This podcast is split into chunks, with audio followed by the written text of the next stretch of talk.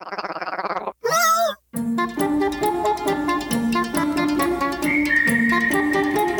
geldi geleceğin bugünkü bölümüne hoş geldiniz. Her zaman olduğundan biraz daha farklı devam edeceğiz. Sertaç bizimle beraber ama e, çok kıymetli bir konuğumuz var. E, Doktor Umut Ekmekçi, Sabancı Üniversitesi Mühendislik Fakültesinden. Peki hocam şimdi e, eğitimden, gençlerden ve mevcut girişimciliğin nasıl gelişmesi gerektiğini biraz konuştuk. Şimdi bir, bir aklımda benim bir soru var. E, şimdi bütün bunların yanında aslında hala hazırda Türkiye'de girişimler çıkmaya devam ediyor. Ekipler bir yere gidiyor, işler yapıyorlar. E, şu anki girişimlere önerebileceğiniz ne var? Ne- neyi yanlış yapıyorlar ya da ne yapmalılar? Daha iyi ne yapabilirler? Evet, milyon dolarlık soru Aykut. öyle öyle evet. Yani çünkü çok çok el yordamıyla bir şeyler yapılmaya çalışılıyor ya. Evet yani çok yerden destek geliyor. işte belki parasal destek geliyor. Evet Amerika kadar değil. E, Ama neticede gene de bu girişimler aslında kendi başlarına bir şeyler yapmaya çalışıyorlar. Çünkü bir e, şey bir ortam yok. E, Üniversite, devlet, e, işte dışarıdaki üçüncü partiler her, herkes bir yandan gelip el verip de hadi beraber ülke ekonomisini geliştirelim diye uğraşmıyor. Öyle gibi gözükse de öyle değil neticede. Dolayısıyla hepsi kendi başına aslında bir şeyler yapmaya çalışıyorlar. Hmm, Sizin kendi öneriniz ne olur? Neredeyse 20 yıldır aslında hem akademik hem işin ticari tarafının içindesiniz. Aykut birinci adım bence şu olmalı. Yani kişinin kendi kendine sorması gereken kritik bir soru var. Ben en iyi neyi yapıyorum? En iyi neyi biliyorum? Ee, ve girişimcilik hikayesi aslında biraz buradan çıkmalı. Yani bizim ilgimizi çeken bir fırsat alanını görüp de kendimizi o alana devşirmeye çalışmaktansa e, mesela ben en iyi hangi alanda çok iyiyim? Hangi alanda çok meraklıyım? Hangi alandaki bilgim kendi yaşıtlarımdan, kendi denklerimden daha fazla? Bir kere bu birinci soru. Yani kendini tanımak, e, kendi bilgi seviyeni bilmek. E, eğer herhangi bir konuda bilgi seviyen ya da tecrübe seviyen diğerlerinden daha fazla değilse orada girişimci olmak epey uzun bir yol ve e, başarısızlık riski de yüksek. E, dolayısıyla ilk başta kişinin kendisini tanıması gerekiyor diye düşünüyorum. E, Sonra şunu yapması gerekiyor tabii. Benim o zaman neyi öğrenmem gerekiyor? Yani kendi kendi bunu sorman gerekiyor. O zaman kendimi daha da geliştirmek, daha da o bilgimi derinleştirmek adına ne yapmam gerekiyor? Bir takım yeteneklerinizin olması gerekiyor. Yani o yetenek sadece işte soft skill'lerden bahsetmiyorum. Gerçekten bilgi ve teknik bilginizin olması gerekiyor. Ya da öyle bir ekip kurmanız gerekiyor. O derinliğe sahip olmanız gerekiyor. Bakın bugün fark ettiyseniz sohbette sürekli derinlik diyorum. Çünkü e, başarısızlığın aslında en önemli sebeplerinden bir tanesi yüzeysel kalmak, fazla derinleşememek. Sonra ikincisi etrafını çok iyi gözlemlemek gerekiyor. Müthiş iyi bir gözlemci olmak gerekiyor. Sabırla, uzun zaman ayırarak etrafını iyi gözlemlemek. Problem olduğunu fark ettikten sonra da kere mevcut çözümleri çok iyi incelemek gerekiyor. Yani siz bir tasarımcıysanız ve bir buzdolabı tasarlamak gibi bir göreviniz varsa ilk yapacağınız şey aslında piyasadaki bütün buzdolaplarını yan yana dizmek hangisi neyi yapabiliyor, neyi yapamıyor bunu iyi araştırmak. Ee, ondan da önce insanlar buzdolabında neden dolayı şikayetçiler, neyi sevmiyorlar, hangi ihtiyaçları karşılanmıyor bunu bulmaya çalışmak. Ee, üçüncüsü de sizin burada belirleyeceğiniz bir kritik probleme cevap verebilecek kadar teknik yeteneğiniz var mı? Teknik bilginiz var mı? Yoksa bunu kazanmak için ne yapabilirsiniz? Bunu düşünün. Nasıl bir ekip kurmanız gerekiyor? Bulacağınız çözüm sonra geliyor. Yani ilk başta problemi iyi analiz etmek gerekiyor aslında. Benim girişimcilere söyleyeceğim şey o. Yani kendilerini iyi tanısınlar, problemi iyi tanısınlar. Çözümü üretmek ve projelendirmek ondan sonra geliyor. Eğitimle ilgili benim benim tarafımda da şöyle bir şey var. Şimdi e, Amerika'ya geldiğimden beri burada gördüğüm işte çeşitli girişimcilerle ya da girişimcilik ekosisteminin içerisindeki oyuncularla tanışıyorum işte yaklaşık 4,5 senedir. Burada e, Türkiye ile kıyasladığınızda şöyle bir fark var. Eğitim modeliyle alak- alakalı bir sorun. Yani burada daha çocukken aslında e, girişimciliğin gerektirdiği soru sormayı, merak etmeyi, sorunun kaynağını bulmayı, gidip kendine bir çözüm yaratmak için ekip olmayı daha çocuk yaşta öğreniyorlar. Yani bizde mesela şimdi şey örnekleri çok fazladır. Bir önceki podcastlerden birinde Uğur Özmen Hoca ile konuşuyorduk. Başkası için bir şey yapmak, iyi bilmek lazım diyordu o. E, Burada çok hızlı bir şekilde bir yere gelip birinin bir ihtiyacını giderebilecek bir ekip oluşturup e, sorunu çözebiliyorsun ve bunu da illa para kazanmak için yapmıyor. Ve çok genç yaşta başlıyor buna. Dolayısıyla bu yavaş yavaş bir kültür oluşturuyor aslında. Yani bu adamların işte diyorsun neredeyse 90 küsur 100 sene önce böyle bir eğitimi var. Şimdi e, burada e, 15, 16, 17 yaşında gençlerle bir araya geliyoruz. E, şehrin belli bir bölümündeki bir toplumsal sorun için bir e, hareket oluşturuyor. Sonra bunu bir sosyal girişime döndürüyor. O kolaboratif çalışmayı becerebiliyorlar. Şimdi bizim aynı 15-17 yaş grubunun yaptıklarına baktığın zaman eğitim açısından da bilgi açısından da çok ciddi fark var bütçe projeksiyonu yapabiliyor. Biz 17 yaşında bir çocukla Türkiye'de bütçe projeksiyonu yapamıyoruz. Hatta girişimciler yapamıyor şu an onu. Yani Twitter'da girdiğimiz zaman yatırımcıların birçoğu şikayet ediyor. Yani bize gönderdiğiniz sunumların lütfen üzerinden bir geçin bir bakın bunu da göndermeyin diye. Şimdi öyle olduğu zaman ciddi bir kültür farkı var arada. Onu tekrardan kazandırmak lazım işte. Yani girişimcilik moda oldu diye girişimcilik değil. Eğer senin bilemediğin bir alan varsa o zaman iyi olan birini yanına alıp ekipçe çalışmak lazım. O da bizde biraz zor. E, çünkü ya o yapıyorsa ben ona aynısını alıp işte copycat bir taklit ederim yaparım kafasıyla hareket etmeye başlıyor ama işte bildik olmayınca bunu da yapamıyorsun. Bu sefer de böyle bir problem çıkıyor ortaya. Dört farklı e, süreçten bahsettin aslında e, bütün bu anlattıkların içinde. E, bir tanesi mesela eleştirel bakabilmek. Yani girişimcilik ya da inovasyon süreci aslında problemi fark ederek problem avcılığıyla başlıyor. Dolayısıyla bizim ilk başta eleştirel bakabilmeye ihtiyacımız var ki problemi görelim. Ama o eleştirellik de yıkıcı bir eleştirellik değil. Yani bu, bu olmamış, e, bunu istemiyorum mevzusu değil. Yapıcı bir eleştirellik. E, burada bir problem var. O zaman bir fırsat da var. Ben buna nasıl çözüm bulabilirim? Bunu söyleyebilmek. Şimdi bu birinci kültür bir kere. İkinci kültür noktası araştırma yapmak. Yani bir sorunun cevabını siz bilmiyorsanız e, bu hiç sıkıntı değil ama sizin için önemli bir araştırma alanıdır o. E, ve orada ne kadar iyi bir araştırma yaparsanız en çok bilgiye siz sahip olacaksınız demek. Bilmediğiniz bir konuda kendinize soru sorup o soruyu kendinizin sorması önemli. Sonra da onu e, bulmak için bir araştırma tasarlıyorsunuz ve veri elde ediyorsunuz. Şimdi şöyle bir örnek vereyim. Bizde mesela doktora çalışmalarında bile öğrenciler hocalardan bekler araştırma sorusunu verilmesini. Öğrencise sorarsınız neyi araştırmak istiyorsun diye. Amerika'da ve Batı üniversitelerinde bir proposal ister sizden daha doktoraya başvururken ne araştırmak. Bizde doktor öğrencisi 3. yılında hala hocasının kapısında hocam ben neyi araştıracağım diye ona sorar. Anlatabiliyor muyum? Yani bahsettiğim şey belki 30'lu yaşlarına yaklaşmış bir araştırmacıdan bahsediyorum. Dolayısıyla araştırma da bir kültür. Üçüncü aşaması projelendirmek. Yani bu araştırmayı tasarlamak ve bunu bir proje haline getirmek. Bulgularınızı bir araya getirmek, bunları analiz yapabilmek e, ve bunu giderek olgunlaştırmak. Dördüncüsü de bunu iletişimini kurabilmek, anlatabilmek. Yani sizin bulgularınızı ya da fikrinizi ya da projenizi çok basit bir dille çok sıradan bir insanı ikna edecek şekilde anlatabilmek. Dördü de ayrı ayrı yetenek seti gerektiren ama aynı zamanda dört ayrı ayrı kültür gerektiren bir e, aşamalar bunlar. Şimdi bunun temelleri Batı üniversitelerinde genellikle daha doğrusu eğitim sistemlerinde erken yaşlarda veriliyor. Hele Amerika'da çok daha erken. Amerika'da küçücük çocukların araştırma yaptığını, sunum yaptığını, işte proje hazırladığını görüyorsun. Bizde harıl harıl çocuklar test çözüyor mesela şu an. E, dolayısıyla 5 seçenek içinden ya da 4 seçenek içinden birini seçmeye alışmış birisi e, oraya 6. bir şıkkı kendisi ekleyemiyor.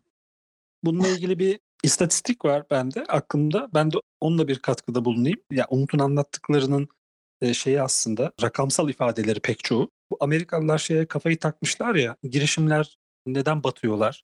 ya da bir girişimin ayakta kalması için e, ne olması gerekiyor? Hangi özelliklere, sac ayaklarına sahip olması gerekiyor gibi. Bayağı böyle e, yıllar boyu süren araştırmalar yapmışlar. Tespitlerinin en başında şey geliyor. Bütün girişimlerin %95'i 5 senenin sonunda kapanıyor. Yani tabir yerinde ise batıyor. Yani %5'i sadece ayakta kalıyor ki Amerika gibi de neredeyse 100 yıldır bunun üzerine böyle bir kültürü 100 senedir sürdüren bir ülkeden bahsediyoruz. Ülkemizde muhtemelen bu %5 oranı çok daha aşağılardadır. Öyle olduğunu tahmin ediyorum. Girişimlerin ayakta kalması için en önemli 3 şeyi sıraladıklarında da karşılarına şöyle bir şey çıkıyor. Bir, pazarda böyle bir ihtiyacın olup olmaması. yani girişimlerin yarıya yakını yani istatistik en azından onu söylüyor. %42, %43'ü pazarda öyle bir ihtiyaç olmadığı için. ihtiyaç olmadığından kastım bunu açabiliriz. Yani hali hazırda öyle bir ihtiyaç olmaması olabilir. Ya da o ürüne, o hizmete insanların erişmesini sağlayacak örnek veriyorum internet hızı olmamış olabilir. Örnek olarak buna YouTube'u verebiliriz. Mesela YouTube'un 2005 senesinde kurulması belki de başarıya ulaşmasını sağlayan en önemli sebeplerden biri oldu. Yani 95 yılında kurulsaydı YouTube öyle bir hız yoktu. Yani öyle bir internet hızı hani video streaming'i sağlayacak bir hız yok. Sadece bir, basit bir örnek olarak bunu söylüyorum. İkinci sıraya şeyi koyuyorlar. Doğru ekibi koyuyorlar. Üçüncü sıraya da finansmanı koyuyorlar. Yani diyorlar ki bir girişim doğru bir ihtiyaç noktasından Umut'un anlattığı şeyden yola çıkarak bunu söylüyorum. Bir ihtiyacı karşılamaya yönelik, hali hazırda olan bir ihtiyacı karşılamaya yönelik bir ürün veya hizmet öneriyorsa, çıkartmışsa, iki doğru ekibi kurmuşsa ki doğru ekipten de kasıtları genelde teknik taraf yani teknoloji olduğu için mühendislik tarafında güçlü biri, finans tarafında güçlü biri, pazarlama veya iletişim veya satış tarafında güçlü biri. Üçüncü olarak da finansmanı koyuyorlar. Bunlardan bir tanesinin olmadığı durumda bu girişimin 5 senenin sonunda batma olasılığını çok yüksek, neredeyse %99 olarak görüyorlar. Böyle de bir istatistik var. Şimdi ben de hani umut kadar değil ama arada bir bu tür e, yatırımcılardan destek almak için e, yatırım almak için girişimcilerin yaptıkları sunumlara katılıyorum, davet ediliyorum. Orada da görüyorum ki mesela sorular soruluyor arada bir. Çok şaşırıyorum. E, yatırımcılar mesela diyor ki ya çok güzel bir fikir bu ama mesela bunun dünyada bir karşılığı var mı diyorlar mesela. Şimdi genç arkadaşlar elleri ayakları birbirine dolaşıyor. Oturmuşlar, hazırlamışlar böyle uçan kaçan sunumlar, işte müziklerle sahneye çıkıyorlar falan filan. Mesela cevap şey oluyor. Yani e, pek dünyaya bakmadık. Şimdi pek dünyaya bakmadık gibi bir zamanda değiliz ki artık. Sen burada ürettiğini Endonezya'ya satabiliyorsun. Dünya hani full connected yani herkes birbirine bağlı. Sen şimdi Türkiye'yi zaten araştırman lazım, etmen lazım ama dünyada da bunun bir karşılığı var mı? Yani senin ürettiğin şeyin daha kolayı, daha kullanılabilir, daha erişilebilir olanı, daha ucuz olanı, ekonomik olanı, daha hızlı olanı var mı? Yok mu? Bakmadan böyle bir şey ürettiğinde. İkincisi en azından yani hani Hani yoldan geçen 100 kişiye bir sorarsın canım. Yani böyle bir böyle bir şey çıksa hani işine yarar mı? Bu arada her zaman tabii bu işe yaramıyor. Yani bu da birazcık nörobilimin, nöropazarlamanın konusu. İnsanlar her zaman düşündüklerini ve hissettiklerini sözlerle ifade etmeyebiliyorlar ya da edemeyebiliyorlar. Yani işin bir de bu tarafı var. O işte fokus gruplar, kamuoyu araştırmaları ne kadar etkilidir, ne kadar insanı bir girişimciyi doğru yönlendirebilir. Bu da bir tartışma konusudur. Onu da kabul ediyorum. Ama en azından bir kamuoyunu bir yoklarsın, bir nabız yoklarsın. Hani böyle bir şey çıksa nasıl olur birilerinden bir fikir alırsın. Görüyorsun ki o işte iki kişilik, üç kişilik genç bir ekip bir de yanlarına bir kendisini mentor olarak ifade eden danışman olarak ifade eden birini almışlar. Ortaya bir şey çıkarmışlar. Çoğu zaten şeye bile geç, geçmemiş daha işte. Prototipe bile geçmemiş yani. yani fikir aşamasında. Ve sorulan bu soruya yani bunun işte dünyada bir karşılığı var mı? Bir benzeri var mı? İşte böyle bir pazar var mı? Biz bunu hani henüz daha araştırmadık cevabını verdikleri anda o zaman umutsuzluğa düşüyorsun. Yani ben en azından umutsuzluğa düşüyorum. Buna benzer şeyleri az yaşamadım. Böyle de bir gerçek var. Bu büyük ihtimalle Türkiye'ye özgü bir şey değildir. Yani e, biz hep Türkiye örneklerinden yola çıkıyoruz. Hani sanki Türkiye'deki bu çabayı, Türkiye'deki bu ekosistemi biraz böyle yerden yere vuruyor gibi oluyoruz ama hiç öyle bir niyetimiz yok. Çünkü zaten aslında hepimiz kendi içimizde girişimleri olan ya da bundan sonra girişimleri olacak insanlarız ya da bu girişimlere bir şekilde destek veren belki ileride yatırım yapacak kişileriz. Öyle bir niyetim olmadığını açıkça ifade edeyim ama şeyi de söylemek lazım. Yani doğru gitmeyen bir şeylerin de olduğunu bence gündeme getirmek lazım. Çünkü gündeme getirmediğimiz zaman birileri işte çıkıp 2000 kişilik bir etkinlik yapıp Türkiye girişimcilik bilmem ne konferansı diye deyip bunun üzerinden hayatlarını sürdürebiliyorsa ortada yanlış bir şeyler var. Yani çok büyük bir etkinlik yapıp bir sürü sponsorun eşliğinde bir sürü konuşmacıyı getirip böyle e, havai fişeklerle açılışlar yapıp falan ondan sonra da bir önceki seneye göre yaklaşık %50 düşen bir yatırım oranını konuştuğumuz zaman e, o zaman bir şeylerin ters gittiğini anlıyorsun. Bu beni rahatsız ediyor. Yani bulabildiğim her yerde de bunu dile getiriyorum. Hazır böyle bir podcast'imiz varken burada da bunu söylemeden geçmek istemedim. Oh rahatladım. Tamam şimdi siz konuşabilirsiniz. Hepimiz en nihayetinde bu ülkeye karşı, topluma karşı hatta insanlığa karşı sorumluyuz. Hepimiz aynı şekilde bu ekosistemin içindeysek, girişimcilik ve inovasyon ekosisteminin ve burada bilgi üretmeye çalışıyorsak aynı zamanda oraya karşı da sorumluyuz demektir. Çünkü orada yaptığımız işler sayesinde birbirimizi tanıyoruz. Buradan kendimizde değer yaratıyoruz, kendimizde değer kazanıyoruz. Dolayısıyla her birimiz, bu ekosistemdeki her birimiz beraber değer yaratmamız gerekiyor. Her birimizin üstüne düşen de bir takım sorumluluklar var. Benim işte bir akademik profil olarak en birinci işim kendi konumu çok iyi öğretmek. Orada iyi araştırmalar yapmak, özgün bilgi üretmek, bu bilgileri doğru kişilere doğru şekilde ulaştırmak, doğru kanallarda. Yatırımcıların en önemli görevi fikirleri doğru şekilde anlamaya çalışmak, doğru fikri seçmek, ondan sonra da onu geliştirmek için yani ezmek, boğmak için değil, onu geliştirmek için onun ortağı gibi beraber hareket edebilmek. Burada insani empatiyi de göz önüne alabilmek, e, doğru networkleri yaratabilmek. Yatırım şey girişimcilerin de bir takım ödevleri var. Girişimcilerin de en önemli görevi kendilerini çok iyi geliştirmek. O fikri olgunlaştırmak için çok fazla çalışmak, çok emek göstermek. Bütün bu e, sorumlulukların ve yapılması gerekenlerin özünde aslında emek yatıyor. Yani bu işe emek göstermeden, burada beraber çalışmadan, işbirliği yapmadan, samimiyetle bu iş için uğraşmadan bu değeri yürütemeyeceğiz. Bu en fazla bir balon haline gelir. Bu balonun da bir süre sonra modası geçer, balon uçar ya da havada bir yerlerde patlar. İşin kötüsü mış gibi yaptığınız zaman bazı şeyleri sadece vitrine oynadığınız zaman kavramların altı boşalıyor da. Yani bir erozyon da yaratıyorsun. Ve yıllar içinde insanlar geriye dönüp baktıkları zaman anlamlı bir resim göremiyorlar. E, göremedikleri zaman o resmi küçümsemeye başlıyorlar. Ve o resim e, bir anlam ve e, imaj kaybediyor. Şimdi aynı şey e, Türkiye'de yapılan çalışmalar için de geçerli. Bu yönde yapılan çalışmalar için. Şunu hiçbir zaman unutmamak lazım. Bilgi birikimsel olarak artıyor yıllar içinde. E, bugünden yarına siz bir mucit olarak uyanmıyorsunuz. Bugünden yarına girişimci olarak uyanmıyorsunuz. Bugünden yarına bir alanın profesörü olarak uyanmıyorsunuz. Dolayısıyla bilgiyi yıllar içinde emek sarf ederek, biriktirerek ilerliyoruz. Bizim girişimcilik tecrübemiz de öyle ülke olarak ya da inovasyon tecrübemiz. Biz de bunu yıllar içinde yaparak öğreniyoruz. Bazen yanlışlar da yapıyoruz ama bilgiyi biriktiriyoruz diye umuyorum ben. Bu içinden geçtiğimiz süreci de aslında eleştirmekle beraber tabii ki zayıf yanlarını da ortaya koymakla beraber bu da bir öğrenme süreci, bu da bir öğrenme serüveni. Böyle de düşünüyorum. Bunu konuşa konuşa, tartışa tartışa daha iyisini yapacağımızı düşünüyorum. Belki artık nedir, neden önemlidir tartışmaktansa bu iş nasıl yapılmalıdır tartışmaya başlayacağız. Bu önemli. Çünkü artık farkındalık geldi, işte konsensüs var aramızda ama bunu e, yöntemler üstünden konuşmaya ihtiyacımız var. Daha derinlemesine tartışmaya ihtiyacımız var. Ben o faza doğru geçeceğimizi umuyorum. Dolayısıyla bu da bir öğrenme süreci. Önümüzdeki yıllar bence bu motivasyonu kaybetmezsek e, dışsal faktörler sebebiyle önümüzün daha açık olabileceğini düşünüyorum gençler açısından ve girişimcilik açısından. Pozitif kapatalım o zaman Sertaç. ya bizden daha pozitif 3 kişilik bir grubu bulmak mümkün mü? Her şeyin pozitifini bir şekilde yakalarız ama yani üzülüyorum ya. Ya kendimi de bunun içine dahil ediyorum bu arada. Gelir kaynaklarından bir tanesi konuşmacılık yani. Hani bu etkinliklerde ben konuşmalar yaparak da bir gelir sağlıyorum. Kendimi de bunun içine dahil ediyorum. Yani bu birileri yanlış yapıyor eleştirisi değil aslında bir öz eleştiri.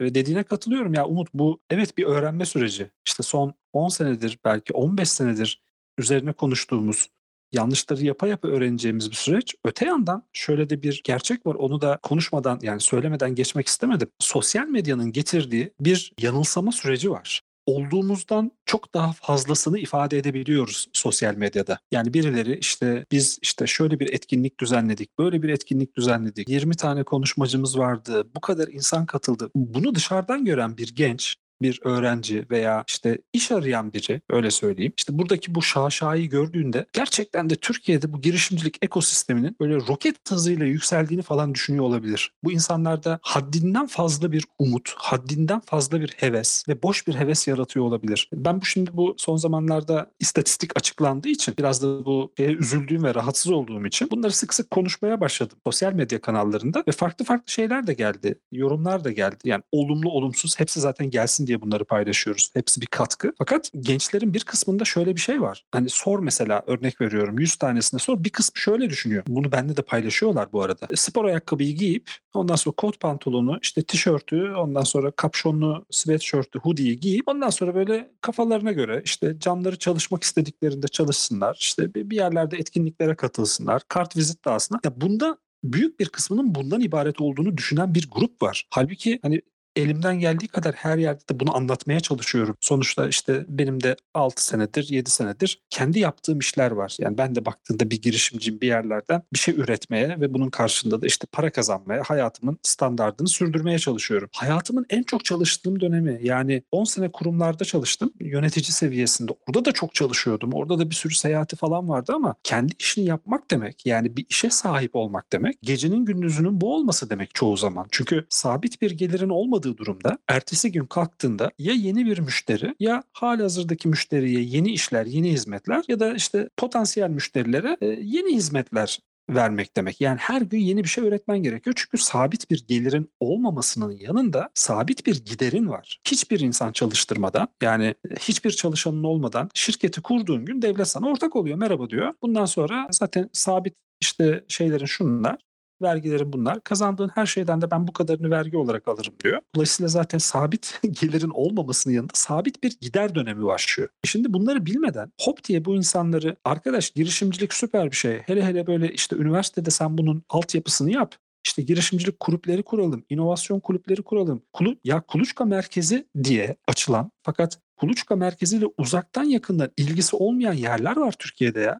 Hani geçtiğimiz bir ayda birkaç tanesini ziyaret ettim. Dedim ki bunlar nasıl kuluçka merkezi? Yani 3-5 tane masa ve birkaç tane e, koltuk, içeride çalışan birkaç kişi ne yaptıkları konusunda da böyle çok fazla fikirleri olmayan insanlar bunlar. Böyle yerler var. Biraz daha detayına gireyim ondan sonra kapatayım. Aykut senin dediğin gibi olumlu bitirelim. Ama yani bu bu benim bu benim yaram yani. Yaram gerçekten. E, Türkiye'deki teknoparkların neredeyse üçte biri tabela ya tabeladan ibaret teknoparklar var Türkiye'de. Hiç de azımsanacak sayıda değil. İşlemiyor. Adı teknopark. Orada böyle bir yöneticisi var, atıyorum bir binası var. İçeride insan yok. Kuluçka merkezlerine bakıyorsun buna çok benzer. Üniversitelerde uygulama araştırma merkezi adı altında açılan yerler var. Türkiye'nin en büyük üniversitelerinde en köklü, en prestijli kurulmuş olan uygulama araştırma merkezlerinin önemli bir kısmı yani hatta yarıdan fazlası bazı yerlerde öyle söyleyeyim size bildiğim için söylüyorum. Bir tabeladan bile ibaret yani bir tabela bile yok. Sadece web sitesinde bir isimden ibaret. Bunun bir işte kurucusu, koordinatörü bir hoca, yardımcısı bir hoca örnek veriyorum. Bir şey bir şey araştırma merkezi. Fakat ortada yani ne bir bunun bir binası, binayı geçtim bir odası onu da geçtim. Bir yerde bir tabelası olur değil mi? Hani aradığında bulursun ne bileyim işte. Birine sorsan sana gösterir. Gösterilebilecek bir yeri bile olmayan uygulama araştırma merkezleri var. Yani bir şeyleri de artık birilerinin çıkıp şey yapması lazım ya söylemesi lazım. Ya gözünüzü seveyim bu kadar şey yapıyorsunuz, bu kadar pof pofluyorsunuz. İşte Türkiye'de teknoloji geliştireceğiz. Yok işte teknolojiye bu kadar yatırım. Yok bu kadar teşvik bilmem ne şu bu. E bakıyorsun şimdi bunları yan yana koyduğun zaman da e artık hani öğrenme sürecinin de biraz ötesinde bir şeyleri de doğru yapalım. Birileri de bir şeyleri doğru yapsın da onları anlatalım, örnek gösterelim seviyesine geliyoruz. O yüzden bütün söylediklerine katılıyorum Umut. Yani hepsi gerçekten çok önemli tecrübeler sonunda. Senin bize aktardığın şeyler her zaman konuştuğumuz şeyler aslında. Sadece bu podcast'te özel değil. Fakat ben işte bunları da konuşmadan, bunları da söylemeden geçersem kendi açımdan rahat edemiyorum huzur bulamıyorum. Çünkü ben de bu ekosistemin içindeyim. Benim de kurmuş olduğum, bundan sonra inşallah kuracak olduğum, girdiğim, çıktığım, batırdığım ya da başarılı olduğum işler var ne kadar sağlıklı bir sistem olursa yani bu sistemin paydaşları ne kadar sağlıklı hareket ederse hepimiz bundan o kadar mutlu olacağız, o kadar memnun olacağız ve tabii ki ülkeye de bunun o kadar katkısı olacak. Yani şey çok üzücü. Üzerine çıktığımız ülkelere baktığınız zaman yani işte Romanya, işte İran, Belarus ya bunlar zaten dünyada girişimcilik dendiğinde akla gelen ülkeler değil yani. Türkiye'nin kişi başına yapılan yatırımda dünyada en son sırada yer alması neredeyse üzerine gerçekten oturup düşünülmesi gereken bir şey ya. Neyse tamam hadi ben daha fazla konuşmayayım Aykut. Sen güzel güzel kapat abi. Sonuçta en en sık konuştuğumuz şeyler genelde negatif şeyler oluyor yani en çok onları gördüğümüz için ya da daha iyisini yapılabileceğini gördüğün için ama aslında dillendirilmeyen, görmediğimiz, çok güzel işler yapan zehir gibi gençler var, zehir gibi organizasyonlar var. Bence onları daha çok bulup onları dillendirmek lazım ki örnek olsun. Niye örnek? Yani ben e, şuradan dolayı iyi biliyorum. Kodluyoruz da yaptığımız işte açtığımız başvurularda gelen ekiplerin yaptığı işlere bakıyoruz akın çıkar. Yani işte Silvan'dan, Diyarbakır'dan ne gençler o kadar güzel işler yapmışlar ki ve hiçbirimizin haberi yok bunlardan. Yani biraz sadece şeye ihtiyacı var bu insanların. Omzundan tutup yapabilirsin sen. Biz buradayız de o yapacak zaten bir şey yapmana gerek yok. Burada yaratılan o şeye de çok takılmamak lazım. Yani organizasyonları yapanlara da çok takılmamak lazım. Ama bence o da biraz pozitife yönlendirmek lazım diyorum. Güzel şeyleri görmek ve yaymak lazım ki başkalarına da örnek olsun. Ya evet senin o bahsettiğin kodluyoruz herhalde son 3-4 senedir Türkiye'den çıkan en güzel sosyal girişimlerden biri. Aslında bir iki dakika bir onu özetlesene ağzımızda böyle güzel bir tat kalarak podcast'i kapatalım. Umut bu arada senin anlatacağın konuşacağın şeyler varsa bizim zamanla ilgili bir sınırımız yok hocam. E, lütfen devam et yani ben kendi tarafımı en azından kapattım. Biz onu böyle iki, iki podcast yaparız nasıl? ee, çok geri gelmişken hemen Aykut'tan müsaade isteyerek aslında bir Aykut'un verdiği pas üstüne bir e, ben de e, ekleme yapayım. E, aslında şu gerçeği ortaya koymamız lazım. Oransal olarak inovasyon ve girişimcilik çalışmaları çok yüksek olmayacak hiçbir zaman.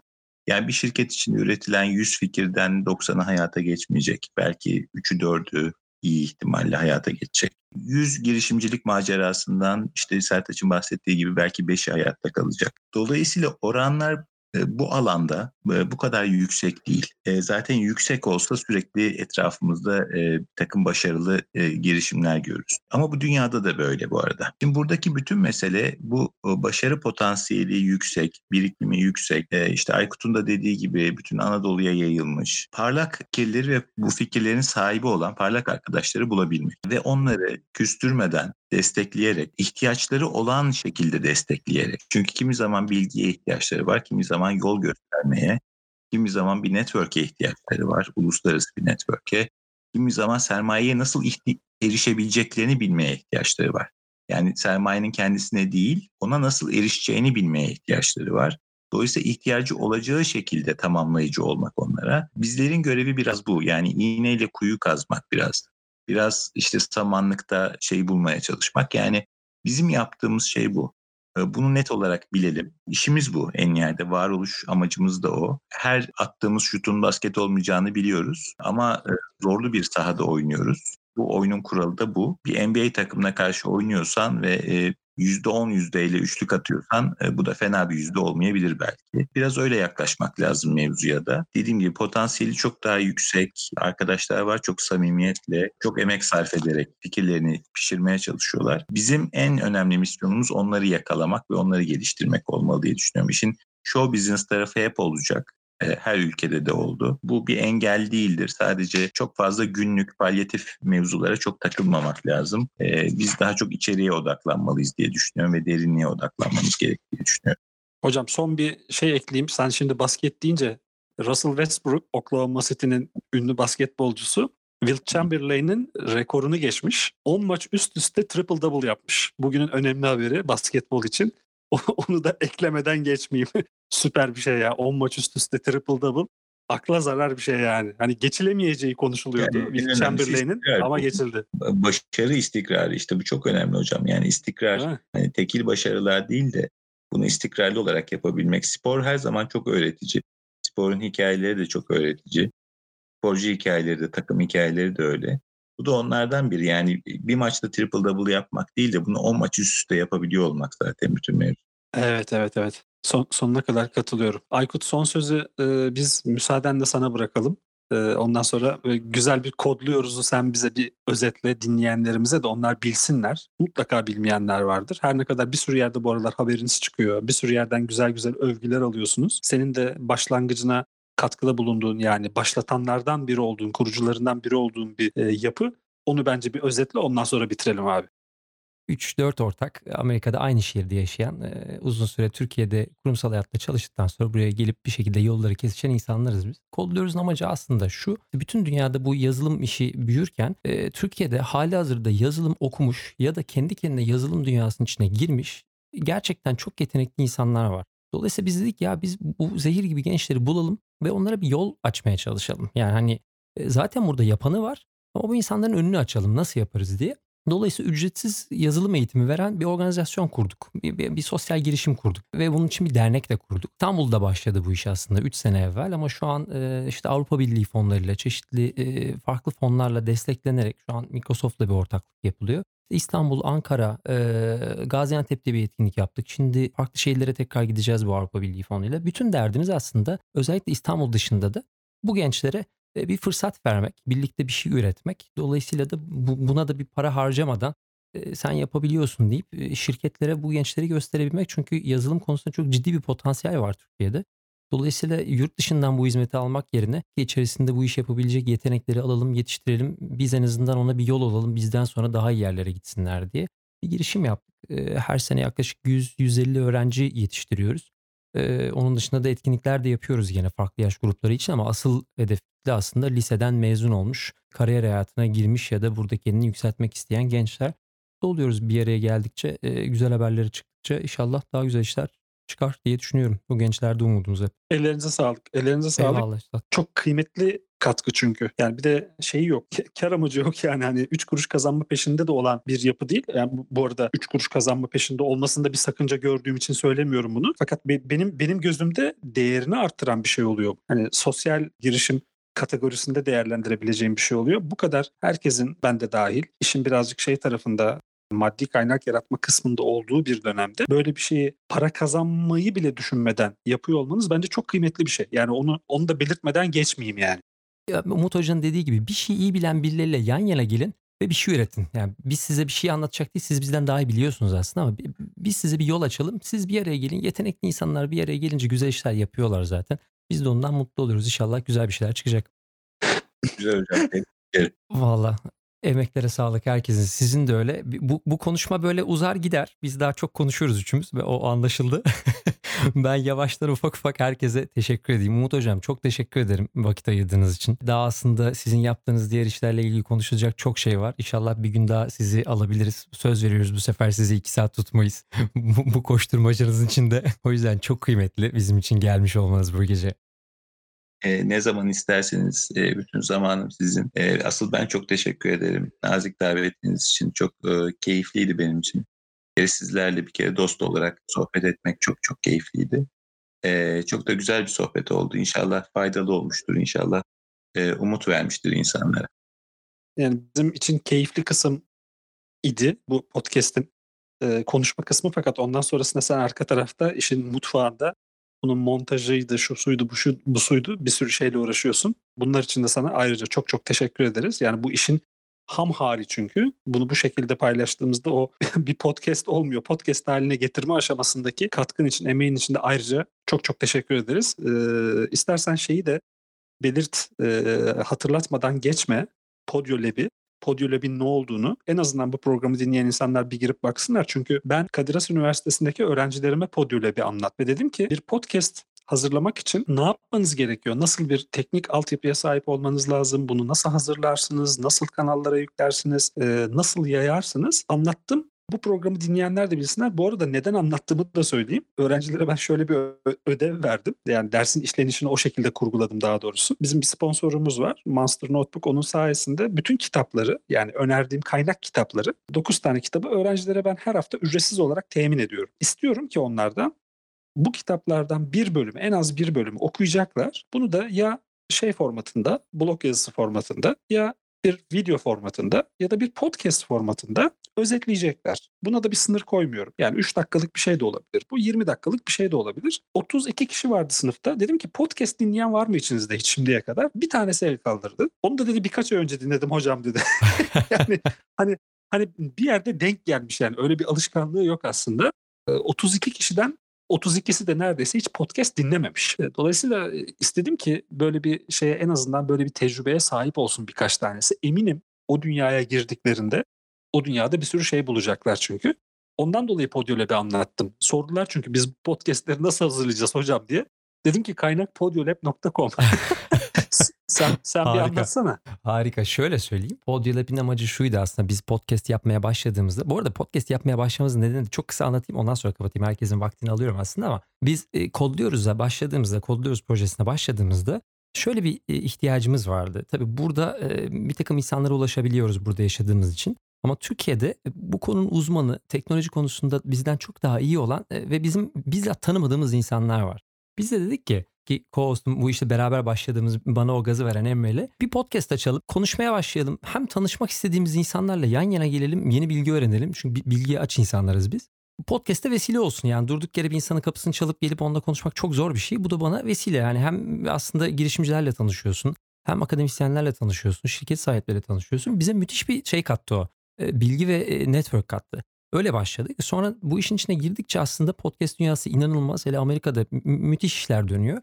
Ama Türkiye'de içerik yok. E, Türkçe içerik yok. Bu işe insanlar nasıl girecek? Yani bizim gibi böyle daha nerd geek olan insanlar zaten arıyor, buluyor, yapıyor bu işi ama aslında baktığın zaman müthiş bir bilgi kaynağı burası ve bunu yapabilecek insanlar var ama nasıl yapacağını bilmiyorlar. Ben de dedim ki ya benim zaten hani yaptığım 5 tane iş var 6.yı da yaparım.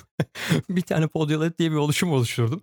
Ondan sonra şimdi işte içeri içerikleri girmeye başladık ama oradaki asıl dert sadece içeriği paylaşmak değil. Kada da bunu radyo e, organizasyonlarla yapan kuruluşlar var. Derdim aslında podcastçileri bir araya getirip bir birlik oluşturabilmek, bu insanlarla bir arada hareket edebilmek ve işte bu bilgiyi paylaşan insanların e, duruşunu biraz daha sağlamlaştırmak hem markalar karşısında hem e, üreticiler karşısında hem de kendi aralarında böyle bir birlik beraberlik içinde çalışsınlar ekosistem büyüsün diye uğraşıyoruz. Dolayısıyla Podolab'e girerlerse bu işi nasıl yapacaklarına dair bir takım bilgi şimdilik buluyorlar. Yavaş yavaş da işte Türkiye'deki bu dinleme alışkanlıkları ile ilgili bir takım anketler yapmaya başladım. İşte e, biraz da bununla ilgili veri paylaşalım. Veriyi seviyoruz çünkü. Aslında bütün dert o. Dolayısıyla öğrencilerin merak ederse bir gün belki derse de gelir konuşuruz onlarla.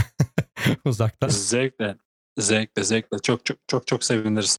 O zaman Çok teşekkür herkese ediyoruz. güzel günler diliyoruz. Çok teşekkürler. Evet, Biz de sana çok teşekkür ediyoruz Aykut. Ağzınıza Eksik sağlık. olmayın. Sağ olun. Çok teşekkür Hadi ediyorum. görüşmek üzere. Görüşmek Evet, üzere. çok sağ olun. Sağ olun. Neyse ben anca giderim bu hızdan artık. Hadi güle güle Beni ışınla ışınla enerjile.